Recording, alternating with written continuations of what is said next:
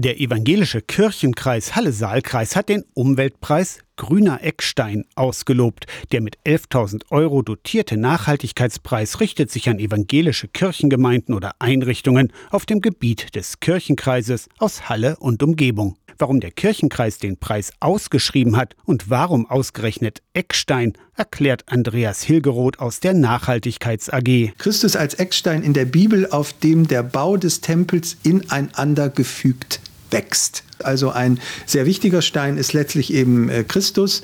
Daher fanden wir die Bezeichnung auch sehr charmant, weil sie eben zu Christus den Bogen schlägt. Und äh, wenn wir das so sehen wollen, dann wollen wir ja nichts anderes als unsere Umwelt auch lieben, indem wir achtsam mit ihr umgehen. Pharmazieprofessor Hilgeroth ist Gemeindekirchenrat der Paulusgemeinde und neben der Nachhaltigkeits AG im Kirchenkreis auch Mitglied in der evangelischen Landessynode. Er betont, Nachhaltigkeit fängt im Kleinen an. Das ist für mich auch in der Umweltdiskussion ganz wichtig. Wir mahnen an, dass die Politik durch große Maßnahmen Dinge realisieren muss, um wirklich was zu bewegen. Ist ja auch völlig richtig.